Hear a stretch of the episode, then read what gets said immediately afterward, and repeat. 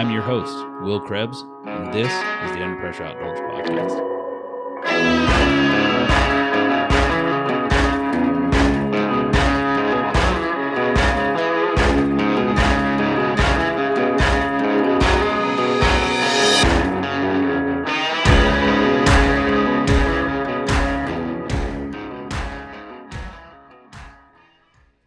So, Chad, tell us a little bit about yourself and uh, who you are. Oh, who am I? That's a great question, Will. Um, well, first of first foremost, I'm a Floridian, you know, which is pretty damn hard to come by these days. Um, are we allowed to cuss on this uh, here podcast, or is this? Oh yeah, Sure. we keep it PG thirteen.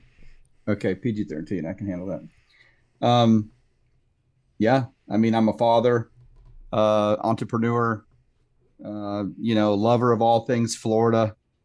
You know, I'm uh, I'm about as Florida as you can get.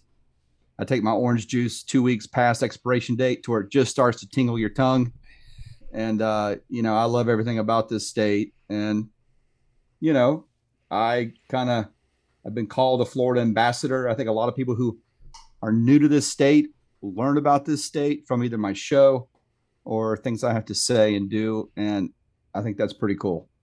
You, you just mentioned the show, and we all know who you are. And we know there's probably 14 or 15 other million people who know who you are. But there might be one or two that aren't familiar with what you do for a living. You want to touch on that real quick? Yeah, let's clean that up right now, right? Well, uh, you know, for the last 12 years, I p- produced a television show called How to Do Florida. And, um, you know, it's won several Emmys. It's aired on every major network you can imagine, um, from PBS to ABC, NBC, Discovery. Um, now all of our shows go under our streaming channel, Discover Florida Channel. Um, and it's a travel show, it's a travel adventure show it shows people you know how to do florida and you know when i was creating the show i realized there's so many people who just don't know really what they don't know because either they just got here or they've never ventured out beyond their zip code and so this show kind of gives them you know some of the some of the tools they need to get out and do florida um, it's definitely a family show the show's ridiculous i say it's part genius part ridiculous uh, and that's my formula. Uh, I want people to feel like, uh, man, if this idiot can do it, anybody can do it. You know, I've never wanted to create something where it felt so unobtainable for people. This was an entry level to Florida. This is Florida 101. Um, and I wanted to keep it real light, real fun, and yeah, somewhat ridiculous. Yeah, but you cover you cover all kinds of neat things in there that are unique to Florida, like the spring diving, um, some of the great towns that we have. So it's introductory, but it's not uh, it's not always too introductory. Look, the greatest compliment I get get, is having a local or a native come up and say, "Man, I love your show." I mean, I get goosebumps, you know, to know that the show is enjoyed by people who know Florida so well. That's probably my greatest compliment. You know, it's so awesome. The show really is awesome too because it's you get so many people that, like you said, come here on vacation or something, and then they just don't know. They come to Florida and they know Disney, Right. right? They don't know all the genuine, like, beautiful, awesome things that there are to do in Florida.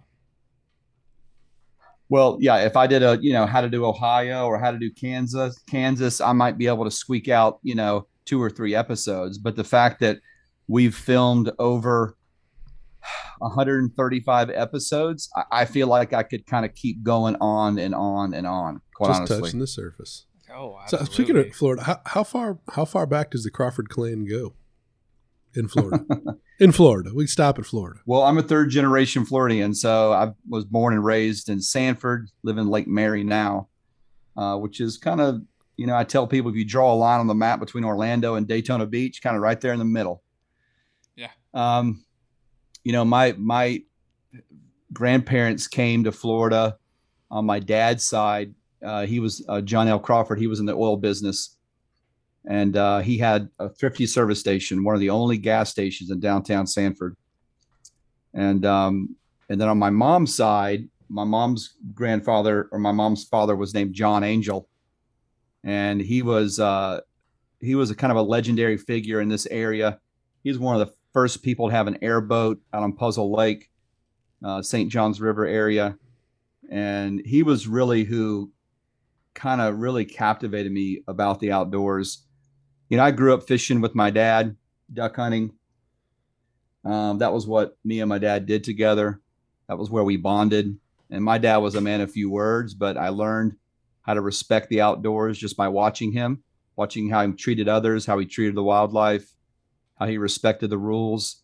And, um, you know, I really learned how to be a man in the back of that boat, watching the back of my dad, you know, cast all day for bass and, you know, saltwater fish, trout, redfish, snook, whatever we were fishing for.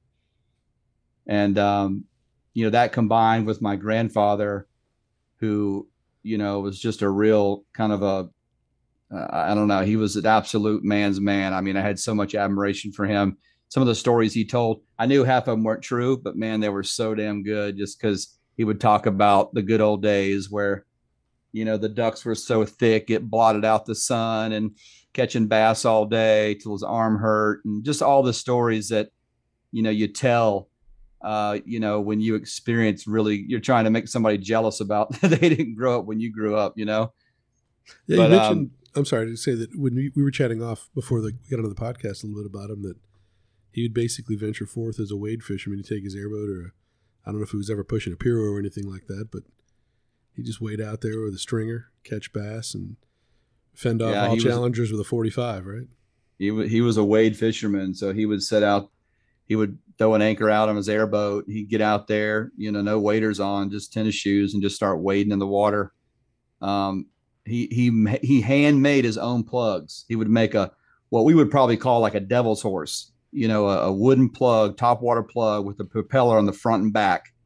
He called them a donkey dick, and he would make those things by hand. And that is all he would throw were those top water plugs all day long.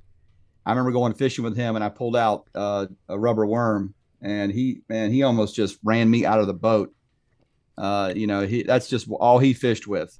Well, I, I, tell you what, I really think I, I, firmly believe we overcomplicate fishing. You know what I mean? And and to watch someone like my grandfather just fish with what he knew, he would just catch fish all day long. You know, and I think we think we got fishing so dialed in.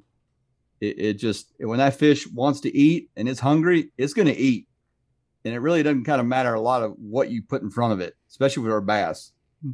You know, I think a lot of times we see now that the old, uh, I say the old way of fishing has kind of gone out of style, but the fish yeah. know no style. So when that old style went away and people quit using it, it then becomes more attractive because less and less fish have seen it.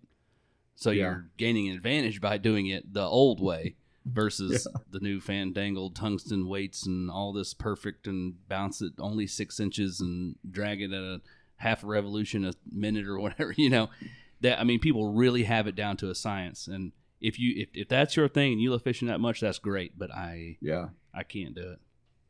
Or maybe I'm well. It's like bell bottoms and it's like bell bottoms and mullet hairdos, right? They're so old, they're new now. Yeah, and, you know, my kids think it's so dang cool that this new haircut, the mullet, and you know, whatever, whatever. so what Don't are, look at me. You know, you, you mentioned a little bit about a couple of memories. Do you have any memories in particular that really stand out? That when you go back to your childhood, it's like, man, that was it. That's when I knew this was the life for me. Well, look, living in Florida, I love weather, and I can remember being out in in the woods or outdoors when major weather events would come. And those are the most exciting and the most thrilling times of my life. And you guys have probably had the experience where you've been on the water, you've been out in the woods, and you've had a major weather event come in and you know those times for me like navigating that as a kid or a young man ha- being afraid uh, because you know that's one of the things i love about the outdoors is unpredictability and here in florida you know you would never know when especially in the summer when you're going to get caught in a really you know could be potentially dangerous weather situation and um, i always love that about the outdoors. Um, just the idea that you could go out into a space and you quite honestly, don't know what's going to happen. You know, you go to you go to the mall and you got a pretty good idea what's going to happen. But you go out in the woods or you go out in the water or you go on an adventure and you really kind of don't know. And to me, that's always been what is what's attracted me to the outdoors is that uncontrollable element of of nature. I feel like that's one of the things that makes a man out of a Florida kid. Right. I can't tell you how oh, many times I've endured like a storm through the woods or I've ran back to the boat ramp full speed through rain that was so hard that I couldn't see in front of me. I think it's one of the things that's missing. I mean, there was a time where you sent your kid outdoors. You go back far enough, and it was probably only about one and uh, two and three that they were coming back. yeah, yeah, I mean, you know, me and Jordan. Well, back then we didn't have apps. You know, we didn't Yeah, know when a yeah. front was coming in. You know, it was all of a sudden it was just Yeah. there. You just said, "Hey, that And looks kind of great." Dealing with it. it might be moving kind of slow, and the next thing you're like, "Oh crap, that's moving really fast. We gotta go." Oh, heck, man, you wander into Chuluota on the wrong day, you might bleed out just from the mosquitoes. Yeah. I mean, Yeah. losing pints. So So, who is your biggest influence leading uh, you to a passion for the outdoors? Um, I would say definitely my grandfather. You know, he he. Um, I feel like I have a lot of that inside of me, that drive, and you know, I think you know, looking back, he was a really good man, but you know, there was a lot of elements of him that were, quite honestly, a little selfish in his pursuit of the outdoors, where a lot of things in his life kind of suffered because of that pursuit, and you know there's a there's some of there's an element of that i see inside of me that i think has driven me and a side that i think has taken me a long way in life but also a side that you know is something i have to be aware of and know that um uh you know that's i think early on i was driven by the pursuit of the hunt and the catch and the harvest. And i thought there's think there's something very prehistoric about that is as humans when we tap into that and we experience that and we almost for me almost kind of become a different person in that pursuit. Um i you know quite honestly could be a little bit of a jerk you know a little bit of an asshole um in that quest um especially early on as a young man. And not until later in life when i started having kids. And um, I can distinctly remember a moment sitting in the duck blind with my with my with my youngest son, where I was in that mode of trying to get my limit, and watching him, but not really watching him, and something really hit me, sitting there realizing that I'm so caught up in trying to get my thing and get my hunt on and get my limit and get my moment that I'm missing this very incredible moment that's right in front of me. You know, my 13 year old right next to me in the duck blind. And I kind of had a switch there where I realized that like hunting's not for me anymore. It's for my kids and it's about showing them those experiences. But up until then, it was all about me. I mean, I was out there for me. I was out there to, and like when I'm on the show, I'm not a very gracious host when it comes to fishing. Like I want to catch fish. I don't. I'm not about like, you know, letting everybody get a fish. Like I, I want. I want to catch as many fish as I can, and um, so I think there's there's something inside of a, an outdoorsman that that purs- that that pursuit that changes over time as you get older. Things become a little more clear. You've got more perspective in life, and um, you know that's what I love about the outdoors. It's given me so much, um, and I, you know, I feel like I owe it. I owe a lot back to it. So, being that you were talking about your kids, is it fair to say that having children has matured you as a sportsman? Absolutely, Jordan. I mean, um, I'd still be that idiot scrolling around there in the woods trying to get mine. You know, uh, you know, doing it for myself or the Instagram or whatever. And having kids puts all that in perspective, right? I mean, and it's just it's just funner to be Yeah, honest. yeah. You know, It kind of kind of takes you back. It- there's so much less pressure. Um, gosh, I remember being so intense about getting to the duck blind and yelling at my buddies and just being just kind of crazy. And we all have that buddy who's just out there, right? Just super intense. and uh, but um, yeah, it's just it's just more relaxing. I'm out there smoking a cigar, drinking bourbon, just relaxing, you know, taking it all in. So along a, a different line, you talked about just talked about having the kids mellows you a little bit, but that instinct to go after it. I mean, it's still there, right? That you know, you, whether it's fishing, you're fishing and you're kind of in the zone, but then all of a sudden you ca- you have a strike, right? Now maybe you don't catch it on that first one, but man, something just hit your lure, right, or grab Yeah. your bait. At that moment, I think all of us we've discussed this this in the room. Man, at that moment, once that happens, everything else is gone. It's monocular vision. It's about catching that fish. Or Yeah. if you're out in a deer stand, you're kind of sitting there daydreaming, all of a sudden there's a snap. And then everything else goes away. All the senses get heightened. You you feel more acute. You hear more acute. Yeah. I'm assuming you experienced that. So here's my with all that background, here's my question. Do you think everybody has it? Or do you think there are people at this point where it just doesn't work that way? Yeah. Well, I think um look, I've never been that guy who would read something and somebody I've never been that person who's like, you know, oh man, we didn't catch anything, but man, we caught a beautiful sunrise and we caught some great memories. Screw that. Like I I was like if I didn't catch fish, I was just ornery. You know what I mean? So Chad Crawford, predator. you know I, I think there's there's different people who have different expectations of being outdoors and um, growing up like i caught fish. We went out like we caught fish. You know like we we we went hunting like we killed ducks or whatever we were killing we're looking for. So i have pretty high expectations when i go out there. And uh, when i don't catch fish it, it, i do have to kind of like it's a little bit of a process to kind of um, uh, uh, talk myself down and say it's okay. it's okay. You're still a good person. Are you a catch and Um, release guy? Or are you a, I am Put it in a a frying fillet pan. and release, my man? but I, I, One for my team. I will look. I will bring home what I can eat that night. That is my rule. I, I will not put fish in the freezer, and I will not take more than what I can eat that night. I have a family of six, which is about three and a half bass, uh, one one and a half redfish, or six keeper uh, slot speckled trout. So I know exactly how many fish of each species I need to feed my family, and uh, that's what I bring home, and I won't bring home any more because I've had too much good fresh fish, and I just don't like putting it in the freezer. Fair enough. Fair enough. So, what sparked your interest in uh, television or media in, in particular?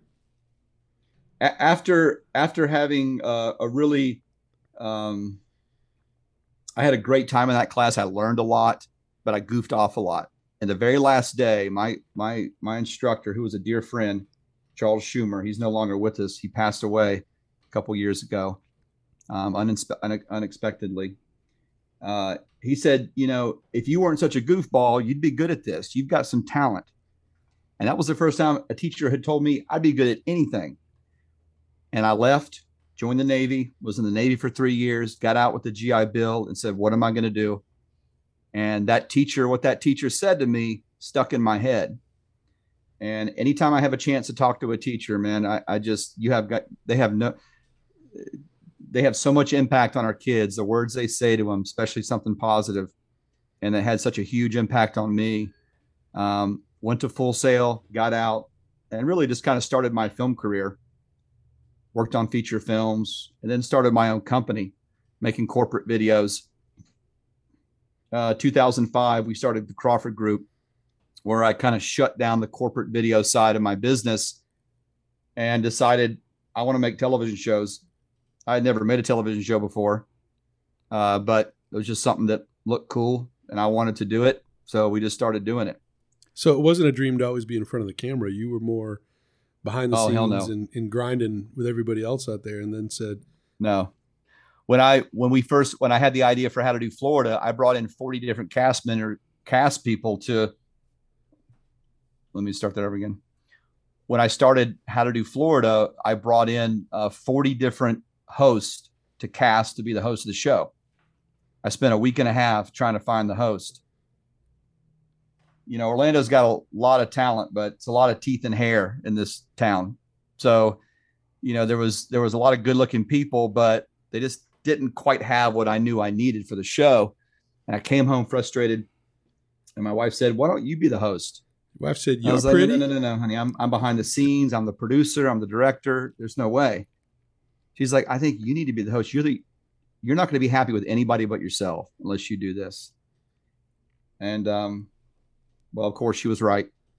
And we did one show in New Smyrna, and that was uh, 134 shows ago. So it was really kind of a necessity, right? I, I it saved me a lot of money. It kind of made sense practically. Uh, but I remember being in the car on the way to New Smyrna, and my camera guy was like, "Dude, do you know how to be a host? Like, this is like a big deal. People like spend their life being hosts. Like, what makes you think you can just be a host?" I was like, "I don't know. I've directed lots of hosts. I've seen lots of hosts. I've watched a lot of game shows. I think I can figure it out. You know." And uh, so that's what we did. We figured it out. I guess so because it wasn't too far down the road, and uh, I think you've hit more than one of these things. But what was it like to be recognized um, with your first Emmy from the Suncoast chapter of the National Academy of Television Arts and Sciences? Yeah, by the way, for the listeners, this is not my forte, but those are the folks that actually hand out them big old statues. So, what was that like? That must have been It- from concept it to was some- recognition, fantastic. Yeah, it was something I didn't really think a lot about until I was kind of up there. I was like, this is kind of a deal. Like, this is pretty cool um, to be recognized like this. And, um, you know, I think it just, it's a little bit of recognition for what you're doing. You know, I think, you know, one thing I've always tried to do is I wanted the show to feel professional. I want, uh, my philosophy was local content, qu- a national quality. That's what I always tell my crew. I want local content, but I want it to look national. And so we would do a lot with a little. And because I had such a production background, I could make a lot out of a little, you know? Um, it's like a GC building his own house. He knows how to cut corners, he knows how to do little things that gets a lot of bang for his buck. And that's what we did with the show. Uh, we had a small budget, but we were able to make it look like a bigger budget than it really was. Um, so yeah, I'm proud of the show. I'm proud of the people who have put so much, gosh, blood, sweat, and tears. I mean, we had so many really life-threatening experiences on this show. When you have that many shows, that many moving boats, moving cars, uh, camping trips, uh, weather, you're just bound to have uh, situations, you know, that are fun and ridiculous, but also dangerous. Uh, you, now you've set it up, man. You you got to tell us. Well, I mean, I've got plenty of crazy stories that, you know, in fact, I give a keynote presentation and I have a whole section of there, like, you know, uh, times when I almost died. And there's like four or five clips in there where I look back and think, like, what in the hell were you thinking? Um, uh, season two, we were fishing in Fort Myers, and my favorite fish to catch is a snook. That's like my fish. I love I love snook fishing and we were snook fishing in Fort Myers. We were going through a pass, and um, we were in a no motor zones or no wake zone, so we were going kind of slow. And I was sitting up, it was a small center console, twenty foot boat. I was sitting in that little jumper seat in the front, in front of the the, the, the center console there. The captain was behind me driving, and I had just stood up and walked back there next to the captain. Was going to talk to him. My camera guy was off the boat he was in another camera boat, which is very rare. We're normally we're always together. At least I have one camera guy with me. And we're sitting there, and all of a sudden, I mean, it happened so fast. It literally a 70 pound eagle ray jumped over the bow of the boat, landed, bounced off the center console, flipped onto the into the, on the on the on the bow, and just proceeded like to beat the hell out of this poor man's boat. And I let out a scream that today I'm not real proud of, um, but it scared all of us really bad. And this was right. This is literally months after Steve Irwin was killed by an eagle ray. oh, I was gonna Um, say, you did you guys scream remember "Do that. it" for Steve or? What's that? I said I was gonna say, did you scream "Do it for Steve" or? Say that one more time, Joe. I didn't hear it. I said I was gonna say, did you scream "Do it for Steve"? yeah, well, that was all on our mind. What happened to Steve? And look, down in the Keys six months ago, somebody, a young girl, was killed with an eagle ray that jumped over the bow while the boat was up on step and almost decapitated her. Good. So there was a period where this was kind of happening. Uh, you know, and I think biologists are trying to figure out why these eagle rays are just jumping in the air near boats like this. You know, as a defense mechanism or are they mating? Like what's going on? Uh, but uh, yeah, we were able to kind of went off to a little island. We grabbed him and, and kind of pulled him over the gunnel there, and he hit the water, and and it was a miracle that he swam off, but he he swam off. Wow. Um, but I've had so many situations. Had a kiteboarder miss his mark and like just took out my camera guy. Spent two days in the hospital with him, stitches in his face. I've had my camera guy get thrown off an airboat down in the Everglades, literally in like an alligator infested waters. Um, uh, you know, we've had just so many lost cameras and, you know, guys getting hurt and just a lot of, I mean, each year, like my life insurance policy just, you know, kept getting more ridiculous, more ridiculous and more ridiculous in terms of the cost. But, uh, yeah, lots of crazy times. So all the traveling through Florida you've done and the in the uh, in-depth experiences you've had, have they influenced how you think about what it is to be a Floridian? Yeah, say that one more time, Will. So has your traveling throughout Florida and the in-depth experiences you've had had an influence on how you think about what it is to be a Floridian? Hmm. Yeah, I think um, you know, I think Florida is so diverse, right? There's so much in Florida, you know, from the Apalachicola area all the way up to the Panhandle, Destin, Pensacola, all the way down through the interior of our state, and, uh, you know, South Florida, all the way down to the Keys, all the way down to Dry Tortugas. There's so much diversity in our state.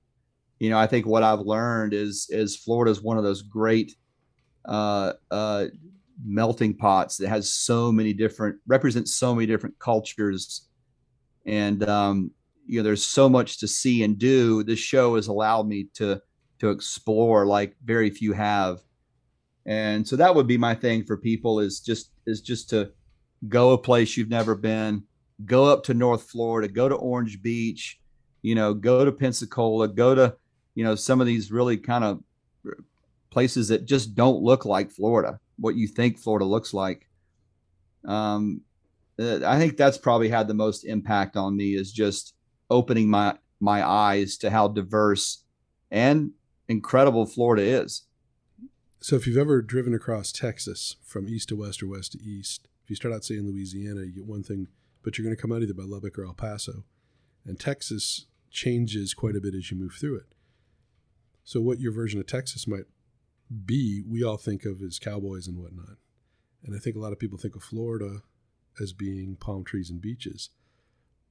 But somebody who, say, grew up in the Keys and hadn't really left that area has got an entirely different version of what Florida looks like, say, versus yeah. somebody who grew up in Steinhatchee or somebody who grew up in Tallahassee.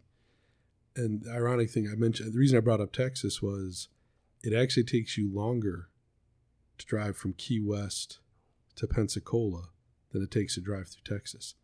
And I, I can't remember this. I believe the distance is actually slightly longer as well. Yeah. That you can drive through Texas faster than you can drive through Florida. But we don't because so much of our state is actually underwater. people don't right. people don't realize just how big Florida is. Yeah. So it is. Anyway, we talked about whether that kind of changed your perspective as a, as a Floridian. I think that's what we're getting to. But um, as a sportsman in all the years that you've been doing that, which is actually you've been a sportsman longer than you've been a film film or uh, oh, TV yeah, producer. Absolutely. You know, what have you seen change? You've been around almost fifty years, what forty eight years? So yeah, forty eight years. probably hitting the outdoors pretty hard for about forty of those forty eight years. What's changed? Oh gosh.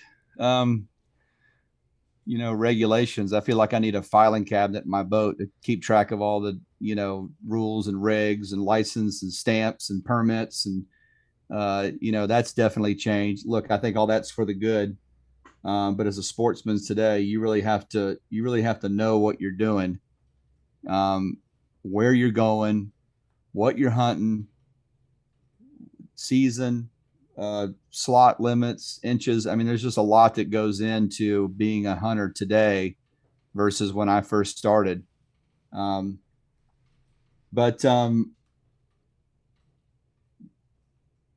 I'm sorry, what was the question again, Jim? I went off on that. Like I, that's I all right. No, those are all pertinent. I was saying that uh, you know what's changed. For instance, well, I, I would just say, I, I, would just say to add on that, I think just the management what, what I've seen change is the management, how we manage sportsmen today, how we manage our wildlife, you know, and I think to the better, you know, I think, um, you know, we've done a really good job of managing our resources when it comes to our fishery, you know, um, our, our hunting access. I think more and more, you know, FWC is doing a great job with providing access, especially for youth hunters. Um, you know, I think I think there's been a lot of great strides, you know, in Florida. If you're a sportsman, there's a lot of great opportunities. I think the the battle now is really the the environment, you know, and the some of the environmental issues we're having in our state. You know, some of those things that are really kind of outside of FWC's realm, and you know, they're on the cuffs, you know, making strides in that area. But these are big, big issues that go way beyond you know, managing redfish or, uh, you know, black bear population in our state. So these are big, big environmental issues that involve multiple agencies, lots of industries that aren't going to get solved overnight. It's going to take decades to see the needle move. So, you know, that's what I've seen change.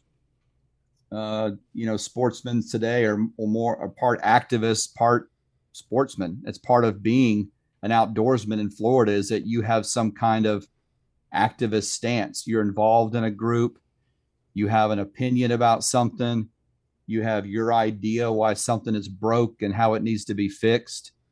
This whole idea of conservation is so woven into what it means to be an outdoorsman now, you can't separate them. No, I definitely agree there. You mentioned something about access. It almost sounded like you were suggesting that access is better now than it was when you were young. I don't want to put words in your mouth because that would be most people's sentiment is the opposite. That oh, you know, the, the yeah. good old days are gone. Do you, do you? I do think that there is definitely more effort, more visible effort to provide access. But do you actually think the access is better than it was? You know, I don't know. Maybe my my view on that is pretty limited just because the spaces that I've always gone and hunted. Look, I'll take Merritt Island National Wildlife Refuge as an example. I've, I've, I've been hunting over there since I was 14 years old. You know, uh, that's an area that when I first hunted it, you didn't need a permit, you didn't need anything. You just went over there and hunted. Uh, but it was the Wild West. I mean, it was crazy over there because of that and you know uh, they've had to come in and manage it and just like they've had to do with every space you know in our state you know they've whether it's a lottery system each year there's new rules and regs of what you can and can't do in the refuge um, and i blame all that on duck dynasty but anyway i'll digress but um, you know i think uh, you know i think those rules and regulations have been necessary um, just because we've grown so much. You know, there's a lot of pressure on our resources, and so we've had to manage it like that. But um, I don't know if you're a hunter in our state and you have no place to hunt.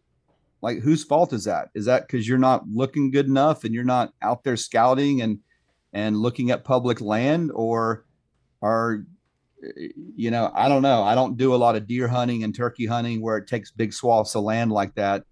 Uh, that's real outside of my realm of the access to public hunting land. But I know there's a whole ton of resource resources to find it. I think I'd be willing to absolutely say that it's because you're not, even when it comes to like waterfowl hunting, it's because you're not looking hard enough. Yeah. Right? Because there's so many people, you open like the STAs, right? People line up there. Granted, the STAs are a great place to hunt, but people line up three days before. Yeah, it's crazy. But you can go to local lakes, or you don't even have to go to local. You can scout or find other non local lakes and do just as good as you're going to do with the STAs. But people aren't willing to put in the time to go and find those places.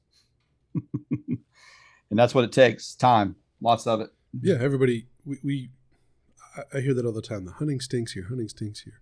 Well, compared to where? If you're, we talked about this a podcast or two ago. That if you're willing to get out the checkbook, you can go to different places in Arkansas or Louisiana and have that dream hunt where they're just coming in. If we're talking about waterfowl, and they're just smashing your decoys, right? There, there's so many of them Yep. but you paid for that to ha- to to artificially have that limited access, you know, plenty of food, etc. Yeah. But there's almost no place to go, say in Arkansas, where you just wander out into the woods. Somebody owns it, and they're not going to be happy you're there, Yeah. right? It, actually, a lot of places in Florida where we've got wide open public water, and we have more public land than any other state east of the Mississippi. So got a lot of people, but you can't Yeah. say it's not because there's there's not that many resources. They're just not easy. Well, well, we all know those successful hunters. They're successful just because they're tenacious. You know, They're dedicated. either that or they don't have kids or a family. Yeah. I mean, they have nothing else to do but scout, scout, scout, and they're successful. And they kill ducks, they kill deer, whatever they're whatever they're out for.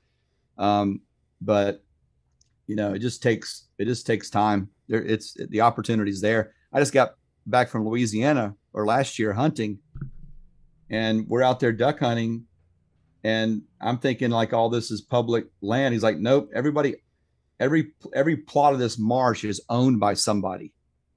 And I'm like, you got to be kidding me. I didn't think you could own marsh or water. He's like, yep, all of this is owned by different people, different corporations, different groups. I mean, giant, just as far as you can see, marshland. It's all blocked off in these squares and it's owned. Like you, they own the marsh. Yeah, it's because Napoleon was around. Some of that wasn't marsh. It, you could still yeah, walk well, on. exactly. Yeah, Right. And that, that's a foreign concept here to us in Florida to own water or to own marsh, you know, like that's are those are typically open or or have some kind of public access. and it, that goes beyond uh, even hunting on public land. You, we have a buddy of ours, Hunter, who did some door knocking, got his own piece of private property to deer hunt on, and just smoked a beautiful nine point on opening day of archery season here in Zone C last Saturday. So Yeah. What you what you can afford to pay for in cash, you can always pay for in sweat. Yeah. yeah, no doubt. They're out there. Oh, absolutely. Yeah. Yeah. So, in your opinion, can Oh, boy. someone who wasn't born in Florida be a Floridian? There's Now, a very I- large fee that's involved in that, and you can make the check out to Chad Crawford. Yeah. Um, Buy yourself a Floridian. But by definition, You're handing out Floridian memberships. by by definition, it, it would be a, a Floridian is someone native or born in Florida. yeah, I would say, to me, it depends on where your heart's at. Florida is number one in exportation of coffins because people move here. When they die, they want to be buried where their home is. Is Florida your Yeah. home? Would you want to lay your bones here? You know, how much do you truly care about the state of Florida? yeah, hmm. That's Yeah, a that's a I- I- great I- way of putting it. yeah. yeah. I think I would agree with you, Will. I think I've met I met some really great people who aren't Floridians, but man, I really wish they were. And they're a whole lot hell of a better than a lot of Floridians I know. You know what I mean? So I would definitely, I think if somebody is actively involved in making this state a better place, um, then I I think they're a Floridian in my book. Yeah, it's a good point. You kind of touched on that. Just because, what's the saying that just because the kittens were born in the oven doesn't make them biscuits.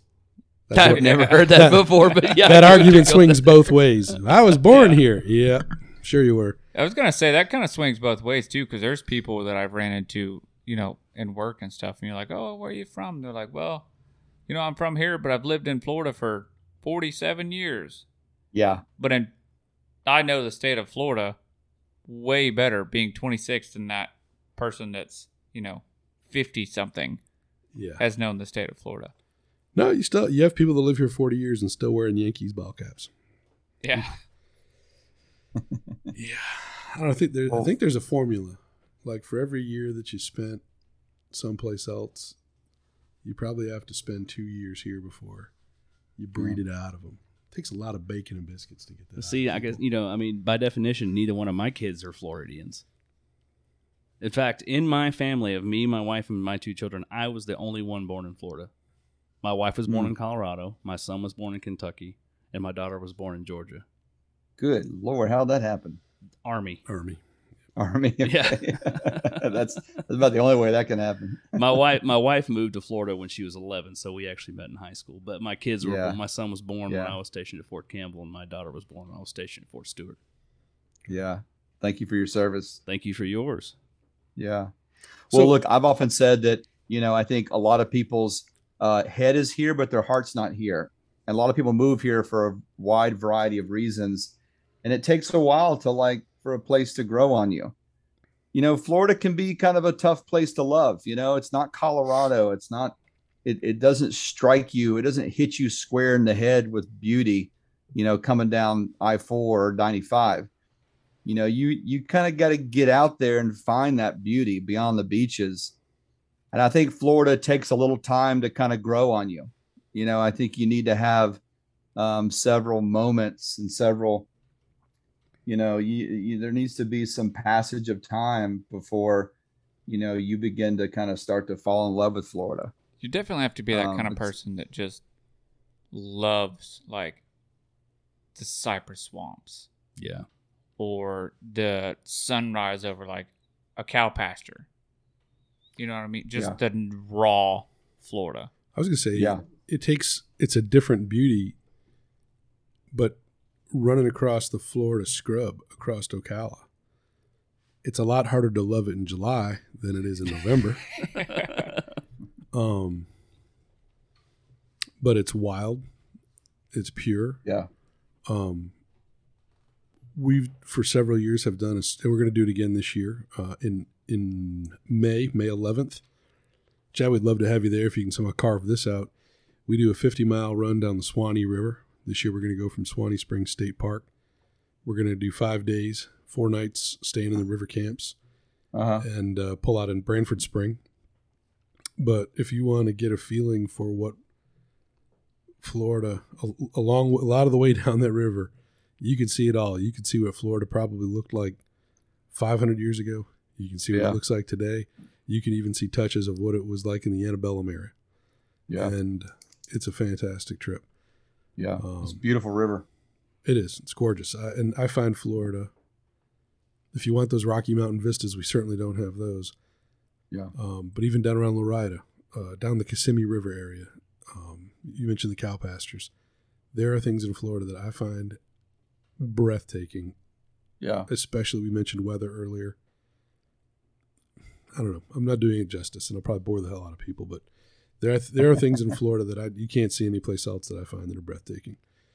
Um, yeah anyway, you know, as a fellow that's been, as a Floridian, that has literally done Florida professionally, Mhm. and is a person that's been a conservationist, uh, a sportsman for a long time, um, you've probably got a better feel for this than most people. But so, what, in your opinion, how do you perceive things, or in your perception, what do you think the largest conservation issues Florida is facing? What are some of the larger issues? Mm, man, that's a that's a that's a big question there, Jim. Um, Terribly, asked. I mean, I think there's there's a lot of issues our state is uh, facing. You know, I think uh, you know the the issue of um, nutrient runoff is probably one of the biggest because um, it affects the most people. Um, uh, it's uh, it's one of those issues, environmental issues, that makes makes us look like a bunch of idiots at the national press. And if you don't think that they love picking up stories that make Florida look stupid, uh, you're wrong because they love it. And uh, they love all those stories that, you know, we don't know how to handle the environment. You know, we got dead fish all up and down on the on the beaches, and uh, you know, we can't even. Um, I don't know. They love running those stories, and uh, that's the biggest thing we have to get a hold of. Um, you know, one of my one of the shows that we do, Flip My Florida Yard, uh, speaks to this directly. You know, we have become drunk on St. Augustine in this state, this big, giant, lush green front yard that, you know, a lot of people are chasing is having a huge impact on our environment. You know, it's not a native grass, it's not something that naturally grows here. It requires a lot of water a lot of nutrients to make it look so beautiful. Um, half half of our water in this state goes on our front yards, and you know that's just not sustainable. Um, you know, we're projected to grow. Our population is supposed to be over 38 million by the year 270. You know, right now we're hovering at a little over 21. So, you know, where's this water going to come from? Where are these people going to live? Uh, we don't have answers to these questions right now, and we kind of live in a state that uh, idolizes these ridiculous front yards. Um, and you know we've got to come off of that. We've got to change the way we we landscape, the way we look at our front yard. We have to use more drought tolerant plants.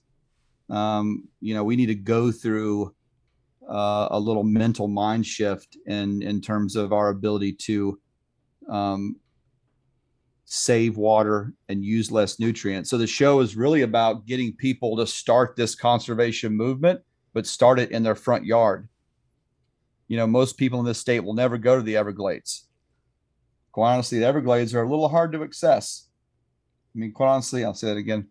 The Everglades are a little intimidating you know how do you get down there where's the line like where do i show up like where's the disney ride that takes me through the everglades like it's it's a it's a deal. You got to really want to go to the everglades. But people can be uh, conservationists in their front yard. They can start there. That's a piece of land they own. They can control it.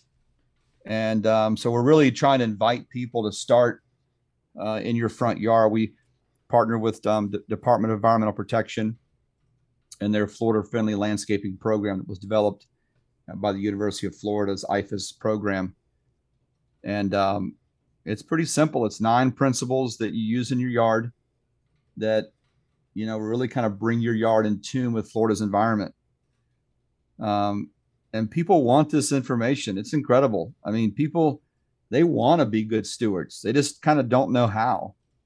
They don't mm. know what it looks like. And um, so the show is designed to uh, show people this is what it looks like. That's why I don't mow my grass during hunting season.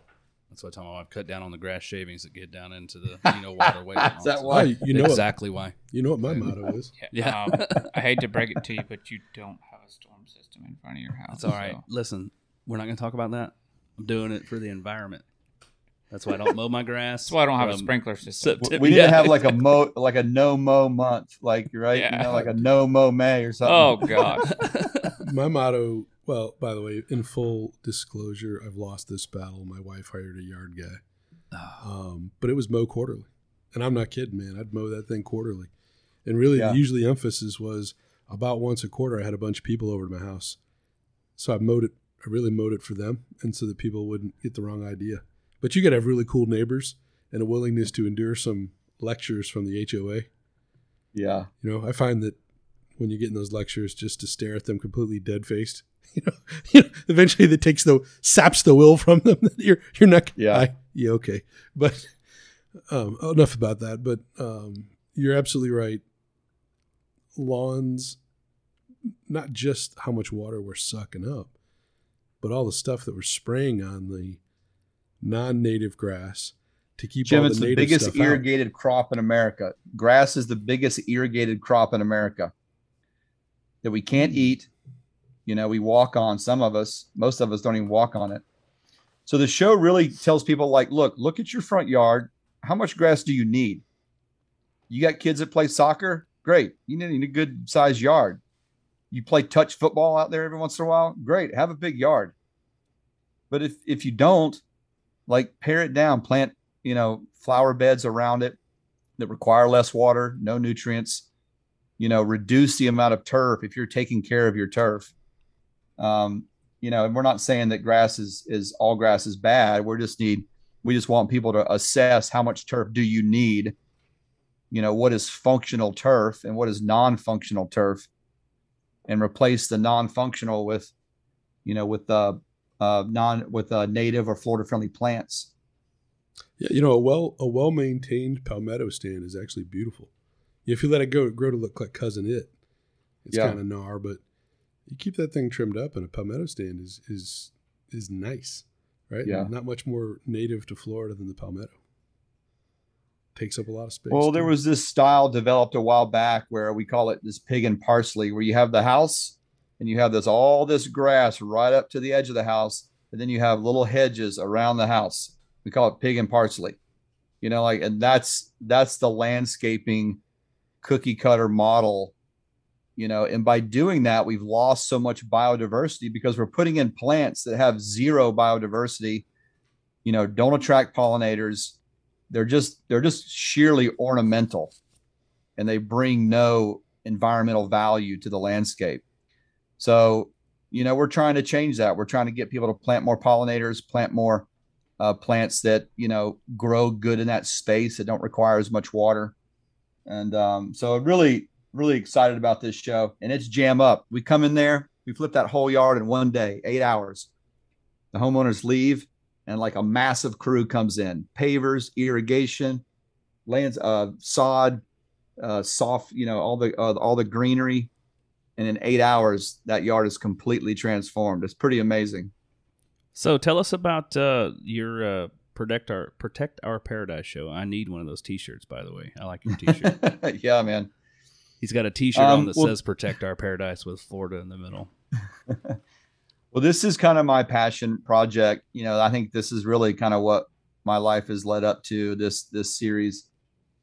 You know i told my staff that look we've been telling people how to do florida for the last 13 years. Now we need to tell them how to save it. Um, you know quite honestly this show is for people who just don't know you know um, who just got here and don't have the perspective that we have of you know the environmental issues our state's facing. And so we're going to go out we're going to bring these topics to bear. We're going to do a deep dive into water into the corridor into coral into our springs. And we're going to feature the uh, floridians on the front line fighting for florida. And then we're going to invite people to be a part of it. You know like i'm not a fan of these documentaries that just end in doom and gloom and as a human you just feel like crap you know for even being here. You know that's not what it's going to be. Um, there's going to be hope because there is a lot of hope. You know we're doing a lot of great things in the state and we want to highlight those things and encourage people to get involved be a part of it. We're Like- all here. We're all part of the problem let me tell you that. And that's the message. And we all have a responsibility to uh, be a part of the solution you know that's why that word our is in there because i wanted to be personal this is our state these are our springs this is our land um, so it's our responsibility to, to to fix it You know, there are some great stories locally. It just it doesn't get the play. It's overshadowed by Lake Okeechobee and the problems they're having there, or say up around the Apalachicola River, but Lake Apopka. I mean, you and I are about the same age. When we were kids, you could pretty much walk across Lake Apopka, and I don't mean because it was shallow, just Yeah. because it was nasty. a Right. hydrilla yeah No, there there wasn't hydrilla. There was there was just mean, so the- much phosphorus and, and muck. It was Yeah. just flat mud. Three headed Yeah. alligators. I mean, but and and Florida made a decision that they were going to fix it, and, and it was expensive. They bought all the land on the North Shore, all, a lot of the you know, Zell, they bought a lot of Zellwood. Unfortunately, one of the costs was I don't even know if they do a Zellwood Corn Festival anymore, but it had to happen. You had to stop the muck runoff, Yeah. and then they had the. I'm going to screw up the language. They literally mucked it, scraped stuff out of the lake for 15 years Dredged. Mhm. dredged it. Yep. They they they they're still pulling shad out of that lake. Um, but lo and behold, we actually just attended a meeting about hydrilla. But the only way you get hydrilla is if sunlight is penetrating the murk Yeah. so that the hydrilla will grow. But it's not Yeah. just hydrilla. We're getting eelgrass back. And as I understand it, the water quality in Lake Apopka right now is actually better than the water quality in Lake Okeechobee. It, it, it really, you talked about hope. It does give me hope, though I don't think you quite embrace the same strategy because you'd have to buy everything south of Kissimmee to Okeechobee. Right. and, Yeah. and, and talking about dredging, Lake Okeechobee would be, you know, That's mean, an undertaking. yeah, and, and holy cow! But that's a demonstration that we can do it. It's taken Yeah. thirty, wait, ninety. Jeez, it's taken thirty years. That seems like a long time, but actually, they've turned Lake Okeechobee. It's still not at its target point, but they've largely turned Lake Okeechobee around in thirty years, from being Yeah. an absolute dead lake to Yeah. having bass fishing contests on it now. Yeah. It's pretty fast. Yeah. Sorry to steal the show there for a sec. No, no. I mean, the, the fact of the matter is our environment's very resilient if given the chance to rebound. It will, you know. And um, you know, I, like I said, I think Florida is taking a lot of good steps in those directions. Look, conservation is trending. It's cool. You know, 10 years ago conservation wasn't cool. Today it's cool. You know, it's Mm. like Yeah. what everyone's doing uh, for the right or wrong reason. It doesn't matter. Uh, Democrat, Republican, doesn't matter who you are. Conservation is that one thing that's kind of binding us all together. Uh, my kids talk about it. You know, it's just it's part of our DNA as Floridians now. And um, my goal is to ride this wave as long and hard as we can to get as much done as we can before it goes out of style. To be honest. Hallelujah. So if we can move forward five to ten years and look back, what do you hope to see as far as accomplishments and the show's impact on Florida conservation? I mean, for Protect Our Paradise, like I really uh is that what you're talking about, Jordan? Just the impact of the show? Yeah. Yeah, Yeah. if you look back, what does success look like? If you you, know, you launch the show, it's all about protecting the protecting our state, hopefully acting as a positive agent of change. Right? Yeah. If you're if you're starting with the end in mind, what do you hope it looks like? Yeah. I Tough think question. Tough question. yeah, I think this is a I I tell my staff um we're giving Florida a glimpse. Uh, we're giving Florida a glimpse into the future. And um, it might scare the hell out of some people, but we're showing you a little bit of like where we're heading. And we're doing it with graphics and animation and showing population density, water usage, development, wildlife corridor. Uh, you know, we're going to show people projected cast of what the future is going to look like here in Florida. Um, and it's going to scare a lot of people. But my hope is that it wakes a lot of people up to some of the issues that we have here in our state and it stokes involvement. Ultimately, the measure of the success of this series is that people react to it and want to get involved and want to volunteer, want to start an org, want to donate, want to be a part of the solution and take some personal responsibility and have that impact their life in some way. Hallelujah, man. We I think that's something we all embrace.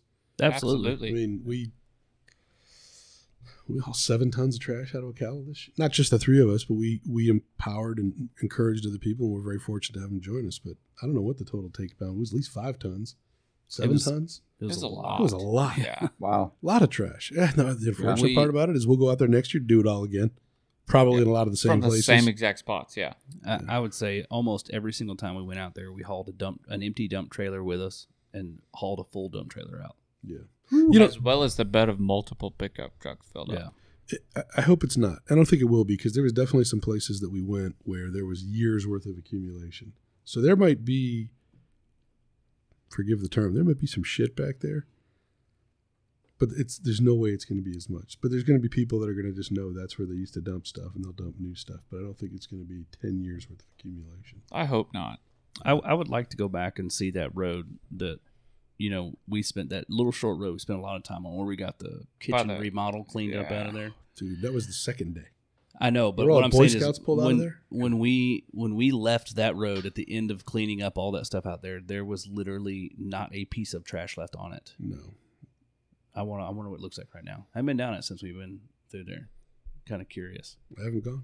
I haven't either. But those are, sorry, Chad. th- th- Those are, we're actually big fans of what you're trying to do, and we we're trying to embrace that ourselves. Just Well, and putting people you know together. that, and that's what we need. We need more efforts like that. I mean, I think you know there's a lot of people who are taking initiative in our state. Um, you know, our state is experiencing a lot of a wave of what I call state pride. You know, back when I was growing up, you couldn't buy a Florida shirt unless it was Florida State or Florida Gators, or if you wanted a Guy Harvey shirt. Uh, now there's so many brands out there that are making a living uh, selling Florida pride. You know, people are proud to be a Floridian, and that wasn't always the case. And I think that's a that's a good thing for our state, and we need to kind of keep keep that going. here, here. All right, man. We've been pretty heavy for a while. You know where we got to go now. So let's get into some of this. You you, you talked about your uh, life threatening experiences earlier, um, but I know you have to have a plethora of funny stories from all your years spent in front of and behind the camera. Well, you know, my mind's reeling a little bit here. Um, for every show, we end up just doing something uh, ridiculous. You know, I'm in some costume. I'm uh, going into a dream sequence. I'm uh, just just being ridiculous again because I think Florida is ridiculous on a lot of levels, and I, I think it does Florida justice to kind of lay that out for people, and it's kind of part of who I am, I guess. You know, when you do a TV show, you take those little idiosyncrasies that you have and you just blow them up, right? So, you know, I really like oranges, so for the first three seasons, I literally carried an orange around with me wherever I went and kind of worked it into the show.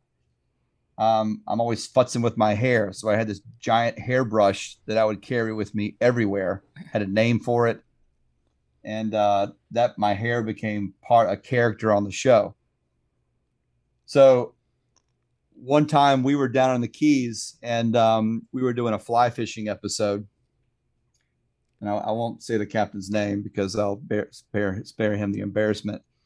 But um, he was going to take me fly fishing, and I had never fly fished in my life. And this guy was a very serious fly fisherman, and uh, we're out there kind of cutting up, having a good time, you know, playing it loose. This is not a fishing show. I don't need a bunch of fish over the rail. I need you know, a couple bent rods and some high fives, you know, but that's just not where he's at. He's super serious. And uh, I'll never forget when we pulled up to the spot to fish. This is in this this is uh in Flamingo, and we left out Islamorada. And I said, "What are some rules for today?" He goes, two rules. Do everything I say and don't slam the cooler lid." And that was what it was all day long, just like he was just giving me hell, yelling at me as I'm trying to learn how to fly fish. He's he's got fish off the bow, but I can't get the dang fly out there to him. I'm hooking myself. I got line wrapped around me, and we just had a hell of a day. Well, I wanted this dream sequence where I had this sense of like what I thought fly fishing was going to be. So I was going to go into this sequence where I was dressed up like Brad Pitt and the river runs through it. And I was just, I had all that outfit on and I was going to be there, like just having this dream cast and like this in my head, what that day was going to be. And I cut that in with the reality, with the line wrapped all around me. I got the hook in my neck. And uh, so we needed to shoot this dream, dream sequence, right? We got back to the dock. We're all hot, sweaty. He's been yelling at me all day. My morale's kind of low but I really need this piece. So I get dressed up in this ridiculous outfit. It's right there in front of Worldwide Worldwide Sportsman. Really nice dock, a bunch of fly fishermen. You know, everybody's got their stuff dialed in. So oh, they have they have ridiculous. no idea this is a gag, right? They think that you're coming no out there. Legit. I just look ridiculous, and I'm getting dressed on the shoreline. I'm getting in all this gear with the hat and the vest and the waders and the basket, the trout basket, and everything. You know, and uh, so I start wading out into the water, and there's no fishing signs everywhere, right? You're not supposed to fish right there. It's a dock, right? It's a working dock. And so I just start flailing the the the fly, and I'm I'm kind of acting silly and I'm kind of being ridiculous. And all of a sudden, like I catch a big barracuda. Like I, I got something on. I'm like, Woo, I got a fish. And all these people in the dock turn, they're like, You're not supposed to be fishing here. Get out of the water. They start screaming at me but I have a fish on, so I'm reeling it in. My camera guy's filming the whole thing. So I bring this barracuda in. He's like, I don't know, I don't know, four or five pounds. And then I get up to the dock and like the worldwide sportsman security guards are there, you know.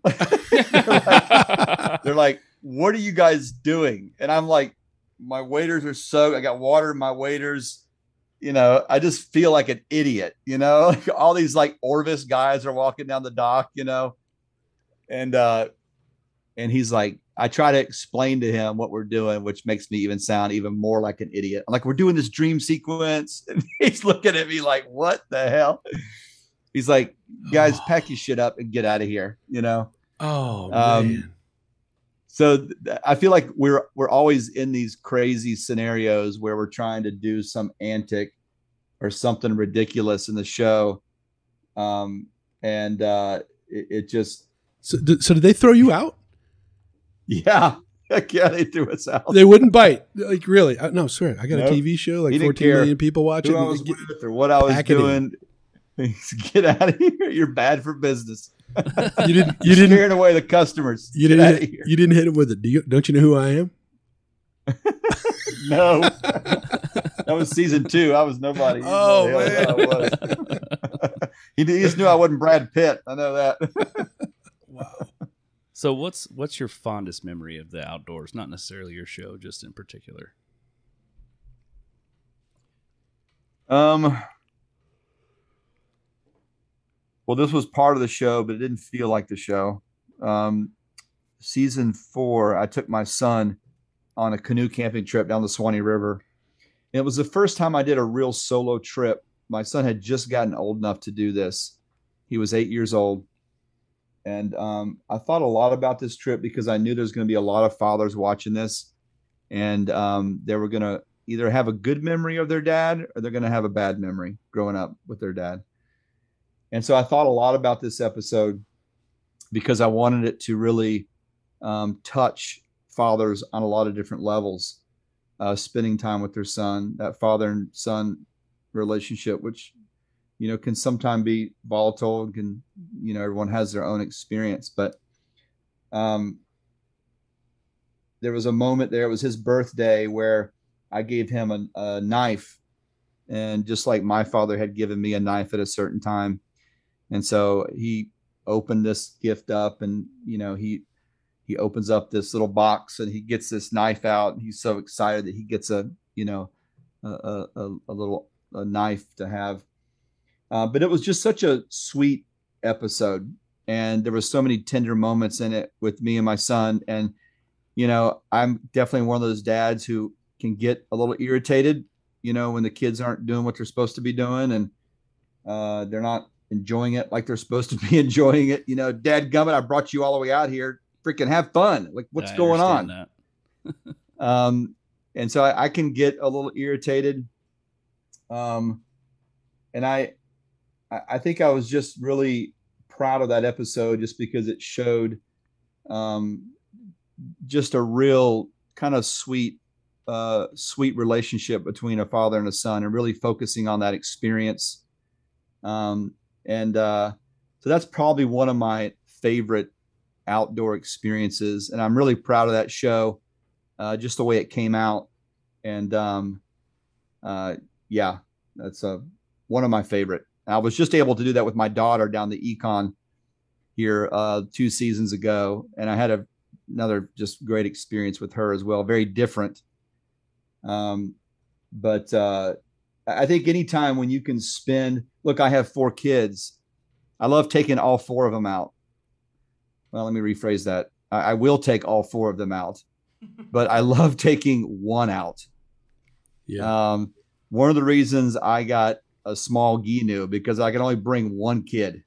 so it's like there's something about that, uh, given that one child that undivided attention, and uh, I think is just really important, and uh, you know something I kind of strive to do to spend that one-on-one time with with one kid once one at a time like that. So at the I know we're going to catch you off guard with this one because we didn't talk about this before we started. But at the end of every week, we like to do a segment we call the Under Pressure Outdoors Tip of the Week. Uh, we go around the table here and uh, just give a, a tip. And I'll, I'll, start us off by saying I, I know I've said in the past and I've multiple times that active participation in conservation starts with you and ends with the people you share the great outdoors with even if you don't have kids, you probably have a coworker or a friend or someone you know that you can show a bit of your passion to the outdoors too and bring them out there with you. And then they see you pick up garbage. They see you do things like that and then it, that that image burns into their mind of what an outdoorsman is or outdoorsmen, women and what we yep. should be doing. So take somebody hunting, fishing, camping. Jordan, what do you got? I'm going to say that you don't even have to be in the outdoors to participate in conservation. We've talked about it, like with Chad, so uh, protect our paradise. We can do things like not water your lawn as much, like Chad said, plant with more drought resistant plants, right? or when you mow your lawn, if you have a storm system in your neighborhood, try to keep all your clippings in your lawn. Don't blow them out in the road where they're going to go wash into our water system. Hallelujah. I've got one that's a little bit more practical. Talked about why we needed a second refrigerator to age your game. So, staying along that theme, one of the things I find is people are constantly talking about their processor, their processor, their processor. You can do it yourself, but then instead of getting everything ground up into hamburger and sausage, or cube steaks, right? If you got your whole cuts, one of the, the, the, intimidating things about the kitchen is, well, how do I season it? Or you pull up a recipe and you're trying to gather all the stuff. So one, have a have a stocked spice cabinet, but then you're going to find some things that you like to use. Simple things. You're going to pull out your roast. You're going to hit it with a certain spice, well, or certain combination. Next time you empty out a spice bottle, save it, take the label off, pre make your own rubs, right? Just be ready. It's a, the more things that you can do to make cooking wild game easier, the better it's going to come out. I mean, our society's gone so backwards, man. People don't even make regular traditional food with store bought, you know, chicken or, or beef. It's all prepackaged stuff and crap that we're buying and eating. And I'm guilty of that. But man, when the wild game stuff Make it easy on yourself. Pre prep things like your spices. What you got for us, Chad? Well, Jim, that's a great transition to my outdoor tip. Uh, my outdoor tip is embrace the burn. Uh, I burn my food. I love the flavor of charred food pancakes, bacon, chicken, hot dogs, marshmallows. Like there's an art to giving something just enough burn and just enough char to where you really there, there's a flavor there that is really unique. And so many people, you know, kind of optically don't want their food looking burnt. It looks burnt. But I would challenge you burn your food. It's delicious. Burn it just enough. Sear it, char it, whatever you want to call it. You know, there's an art to doing that with a grill um, where you can just get that burn on there, that char. I think You that know, art is called that 700 degrees. often thought like you know if i were going to open up a restaurant i would open up it would be called charred and it would just focus and feature on great food that is just charred and it's just a little burnt. I don't, I don't know if it's because i don't know if it's because i'm getting old and my taste buds are like done or what but it it just takes more flavor for me to really taste something and um, i just love that flavor of something that's just kind of just a little burnt I was gonna say, as long as it's not a steak, I can agree with you. I don't know, man. I think you're onto something with the steak, though. What? But I want to. We want to be clear. You're not saying well done. You're saying no right. So that that Just is that that is the art. Uh, You got to get Exactly. things wicked hot. You got to be patient, and you got to know your times. Meat thermometers help, right? You got to know your time. So when you throw that steak down, and it just, I mean, it sounds like a volcano when it hits the grill Yeah. or hits the cast iron pan, which is one of my favorites, right? And you get that. I mean, it's a bark on the outside, yeah but it's only what maybe three sixteenths of an inch deep, and then all of a sudden it goes into the medium to medium rare real quick, and maybe he's even rare in the center. yeah As Stale But Cracker would say, "That's money, dude." yeah. But i will say I, I i've tried to it's a it's a acquired taste i've tried to pitch it to my family and so far no takers my eight year old she she just can't get back to past the visuals you know i'm just starting her off on little slightly charred toast she just can't handle it you know My dad used to always tell us, if it ain't burnt, it ain't grilled. I think that was to get past him, Being a bad cook. yeah, burning Yeah. everything into on the grill. But Oh, is that what this really is? Is this what this really is, Chad? well hey i'll say w- one more tip that um my chef chef justin Timineri's he's florida's chef um incredible guy great chef but he told me something one time that always sticks with me. Um if it's done in the pan it's overdone on the plate.